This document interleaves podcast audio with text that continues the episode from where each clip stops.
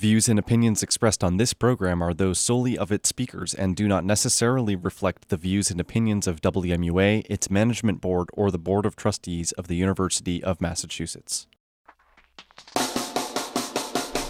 This is Unbeaton. Thanks for tuning in. Great to have you listening. Live from Amherst, Massachusetts, in the basement of the Murray D. Lincoln Campus Center, broadcasting on WMUA 91.1 FM and online streaming. Today is Thursday, May 10th. We have a great topic today, so let's get things started.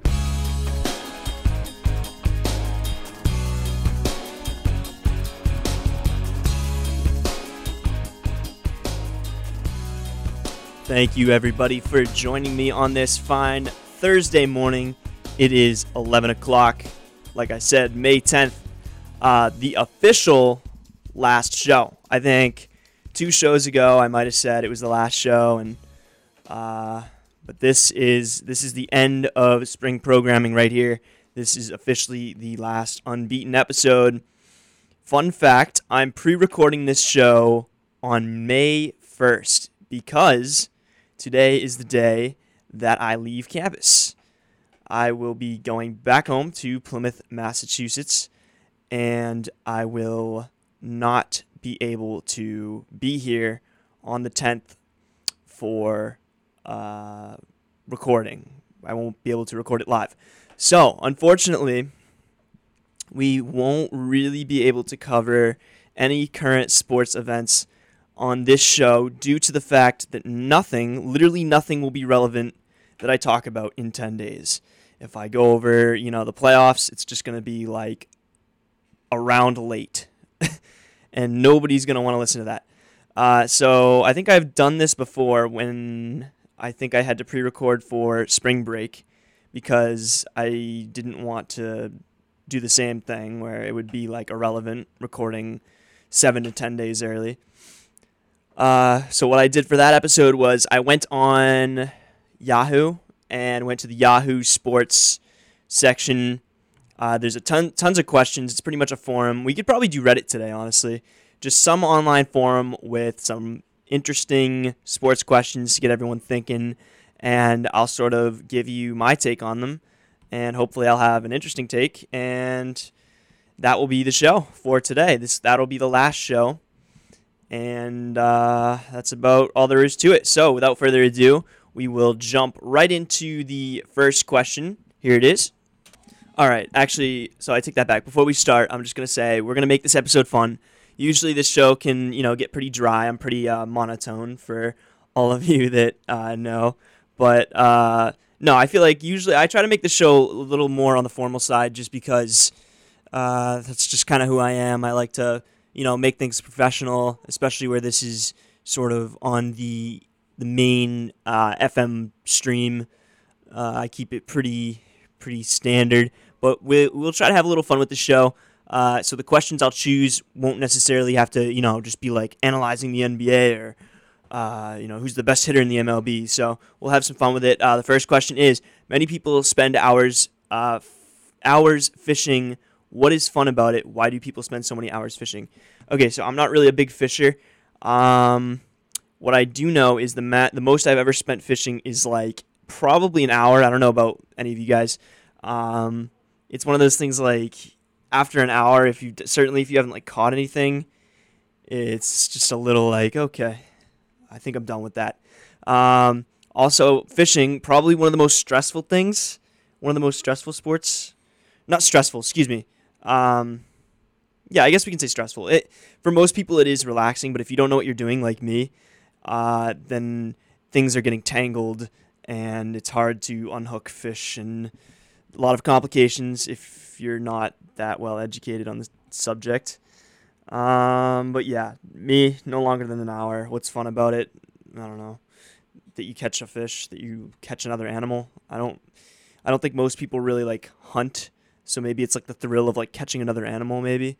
Uh, but you know, usually I don't catch anything, so it's not really that fun. Okay, next question. Next question, a little more dry, but pretty simple. Uh, which current playoffs have been more exciting to watch? uh, overall, NBA or NHL. Uh, I will say this: any, uh, NHL playoffs are generally more exciting. Uh, that is, I don't want to say it's objective because obviously that's my opinion, but I think most people will agree with me uh, that the NHL playoffs are unlike no other. Um, sort of like baseball, honestly, too. Baseball playoffs are like very different from the regular season. It's like it attracts a lot more fans, and something's just like there's a different atmosphere with it. Same about hockey. Like I, I know like a lot of people that don't watch hockey in the regular season get really into the playoffs. Um, whereas like the NBA is more of like the playoffs seem less special because you know it's probably equally as followed during the regular season, if that makes any sense. Um, you know, I don't think. Also, the NBA is very predictable. The NBA playoffs are very predictable. Last three years, it's been Warriors, Cavs, um, and even even in the rounds before that, you can kind of predict who's going to win and what's going on. NHL uh, playoffs can be it's a toss up. I think it's more luck. I think we talked about this last episode. Hockey's has more luck involved, so maybe a lower seed can you know make a, a further push. I know we saw the Predators like a year or two ago. Maybe it was only a year ago. I think last right the Predators were in the Stanley Cup final as like uh like one of the lowest seeds uh, last year. So that's in general this year and overall, I would say the NHL playoffs are more exciting. So that's my take on that. Next question What are the economic effects of the Olympic Games? Wow, that sounds incredibly boring, but I think I can touch upon this. Um, I know that most cities that end up hosting the Olympics end up going like not bankrupt, but they end up losing a lot of money, and then the stadiums and the complexes they build end up uh, becoming vacant. Is that the right word? Uh, they become like abandoned usually, and that's just like really seems really counterproductive after you know the billions you've spent on trying to host an event that lasts two weeks. I know in Brazil, like uh, there's a really large uh, what do you call it? A large population that lives in poverty, a lot of homeless people, and then um, you have these like athlete villages that they built that are just like abandoned that like people like these these homeless people could be living in but they can't because it's just like you know the conditions are too poor or whatnot and the, or the building's condemned something like that um, and that was in rio uh, because rio hosted in 2016 i think.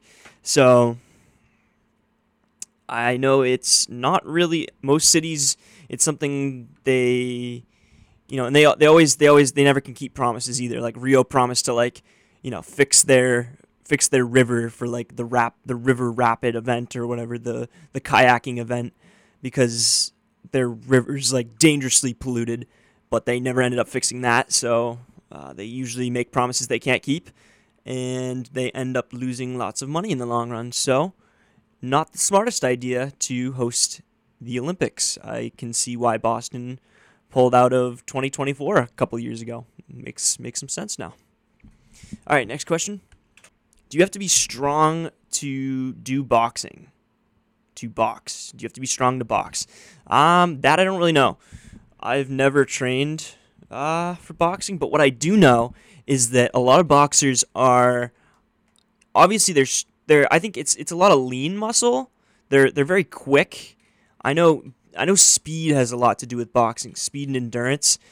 I'm sure strength does too, but um, I don't think you have to be strong, like overly strong to box. I mean, you see most guys are like Floyd Mayweather's like five, six, Pacquiao's like not too far from that either. They're they're pretty short, honestly.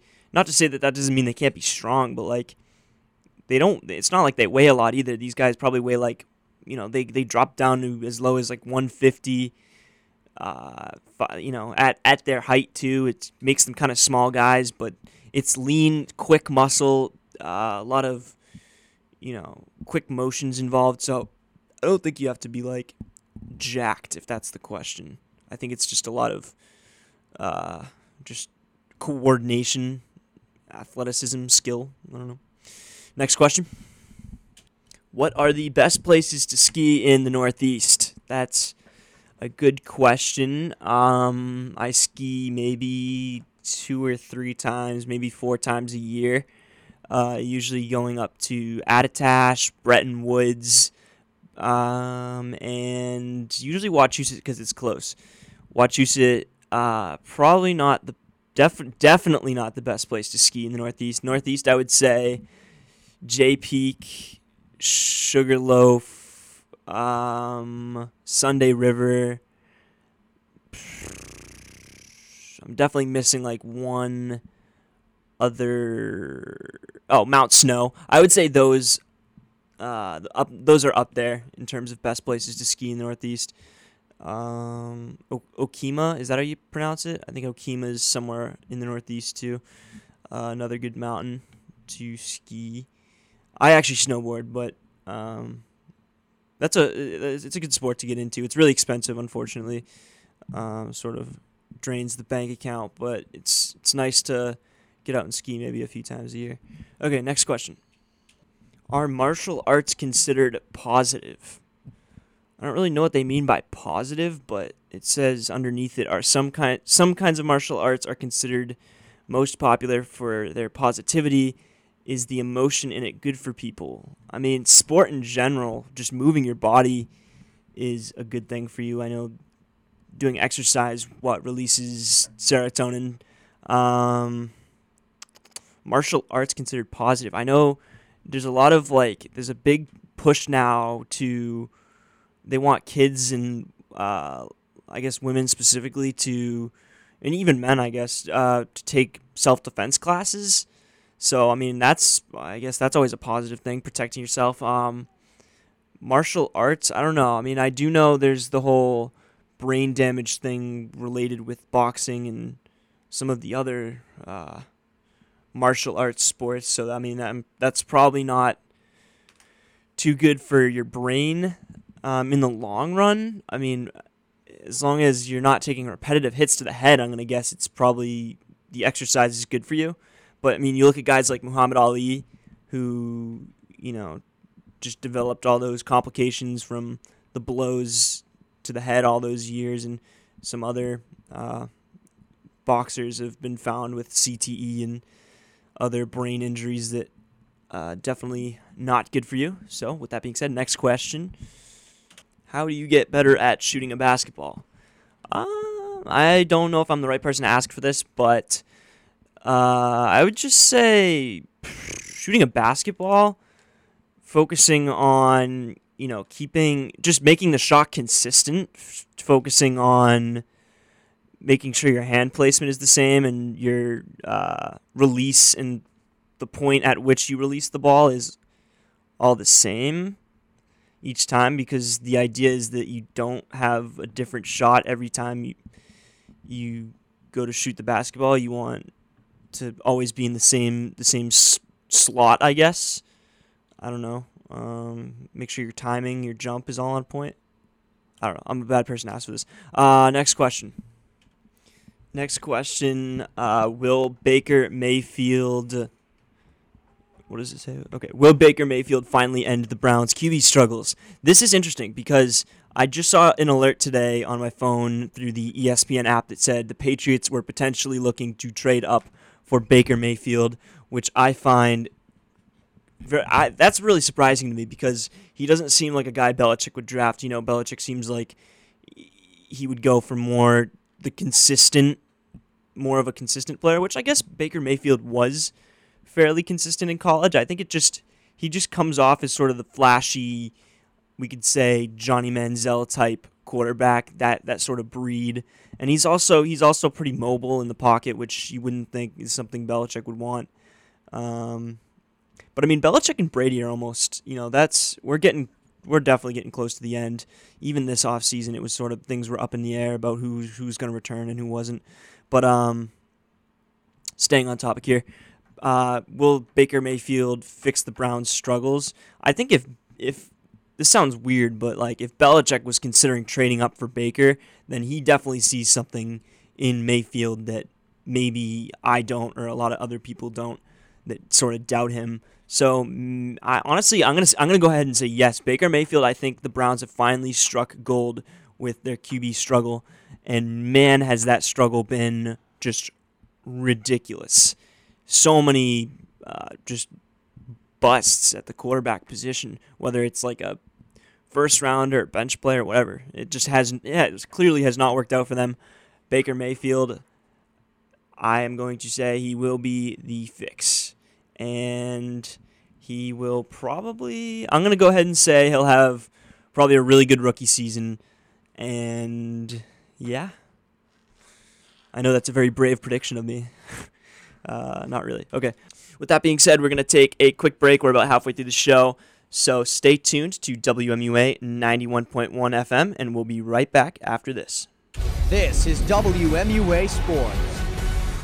UMass Men and Women Basketball on WMUA is supported by listeners like you and by Collective Copies, a worker owned print shop with a mission printing, publishing, and promotion. 11 worker owners who share over 150 years of experience in the print industry are there to help you at every step. Collective Copies in Amherst and Florence and online 24 7 at collectivecopies.com.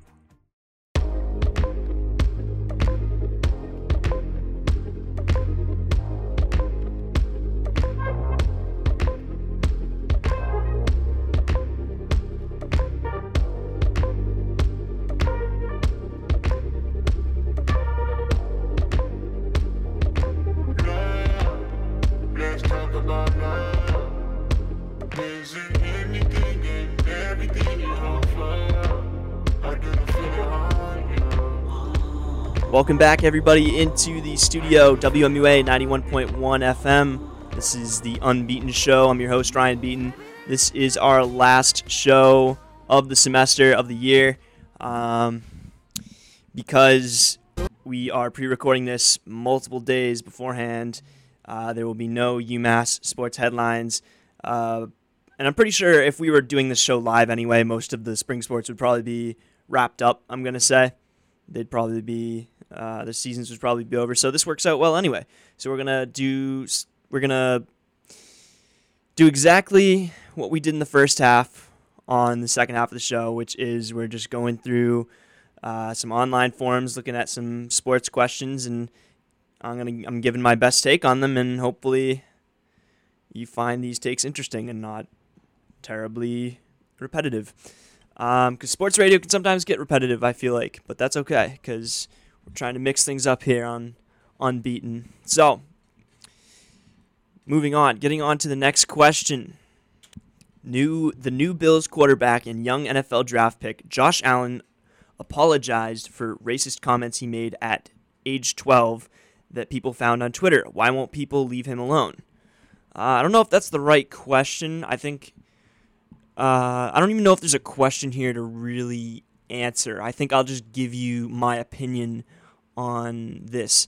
Um, so Josh Allen, who, if any of you are big, pardon my take, shout out, pardon my take.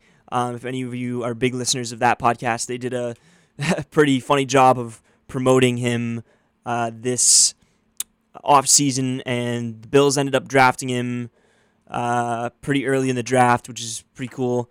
Uh, he's I, I think he's going to be a, a really talented pocket passer. He's uh, really large in stature and uh, has a really strong arm. But getting uh, back to the uh, original thing we were talking about, um, I think what they found some just weird things he wrote on Twitter, like like ten years ago when he was like twelve. Um, my opinion on that is I don't think you can really hold. I mean, obviously he, he's somewhat accountable, but when you're 12, it seems a little much to make you know to to to like I guess scold him. You know, I mean, you do stupid things when you're young, and obviously that that's a this is a learning experience for him that he should have, you know, made sure that those tweets weren't available to him right before the draft. I mean, clearly it didn't. I don't think it lowered his stock that much. I don't think he was gonna go first anyway. It was probably gonna be, um, not. I think it was either gonna be Mayfield or Rosen or the other guy. I forget his name. Um, but yeah, I think at age twelve, comments you make, I think it's a little much. why won't people leave him alone? Uh, probably because it's still problematic. I mean, you can't. It's not never a good look to say bad things on the internet about other people. Um, and a lot of people sometimes get upset over comments like that. So, rightfully so. All right, moving on to the next question. Does Johnny Manziel deserve a second chance? This is a very basic question. We are not spending a lot of time on this. I only chose to answer this question because it fits nicely in with what I just said about Josh Allen. Everybody deserves a second chance, and so does Johnny Manziel. Uh, hopefully, he makes somewhat of a decent comeback. Everybody likes the comeback story. Okay, that's all I have to say about that. Moving on to the next question. I guess sticking with college quarterbacks, will teams regret not drafting Josh Allen? Uh, excuse me, Lamar Jackson. Will teams not regret drafting Lamar Jackson? Uh, it's hard to say because he was what he he won the Heisman like two years ago, and then stayed in college football, and then ended up dropping to the last pick, num the overall 30, 32 overall last pick in the first round. Um, I know a lot of Patriots fans wanted uh, Bill to draft him. Obviously, it's not really a not really a Bill pick to make. Um, but also, the report came out that Bill wanted to trade up for Mayfield, so that is a little strange. But um, it depends. I don't know. I don't really see Lamar Jackson being like an overly talented quarterback in the NFL. I just don't think the type of the type of quarterback he is has been proven to not really be too successful in the National Football League. Maybe if he trans, uh, moves over to wide receiver, like a sl- slot receiver, possibly, uh, maybe teams will regret not drafting him.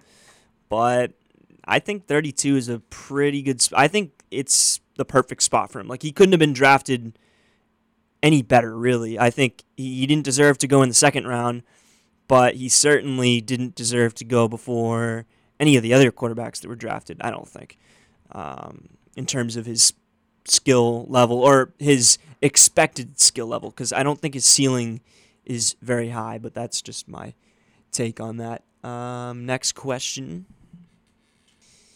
Switching to soccer, is Real Madrid the best club um, in football history? I believe that's the question. Um, best club in football history? Yeah, uh, I think so. I'm very biased. They're pretty much the only soccer team I follow, but in terms of, I think, I don't know if they're still valued at the highest like sports team in the world. I think they were valued at like something crazy, just like a billion or like multi-billion dollars. Um, they were number one on Forbes list, I think, not not too long ago. I don't know if they still are, but uh, especially recently, and you know, with Ronaldo, with them all these years, and he's already, I think, broken most uh, good amount of their club records. They just have so many versatile, skilled players, and they've they've had a lot of success in the recent years. Um, right now, they're obvious they're easily the best, and there's not really a lot of teams that have challenged them in the UEFA uh, tournament or whatever they call that, the UEFA Cup every year. Uh, so, yeah, I don't really follow soccer that much, but I'm gonna go ahead and say Real Madrid's like I won't say they're the best in history because I don't know enough about the history of soccer, but they're 100% the gold standard in football, uh, soccer, European soccer right now. Next question. this is kind of a funny one. Are baseball card company employees potentially able to uh, beat each other at getting the good cards?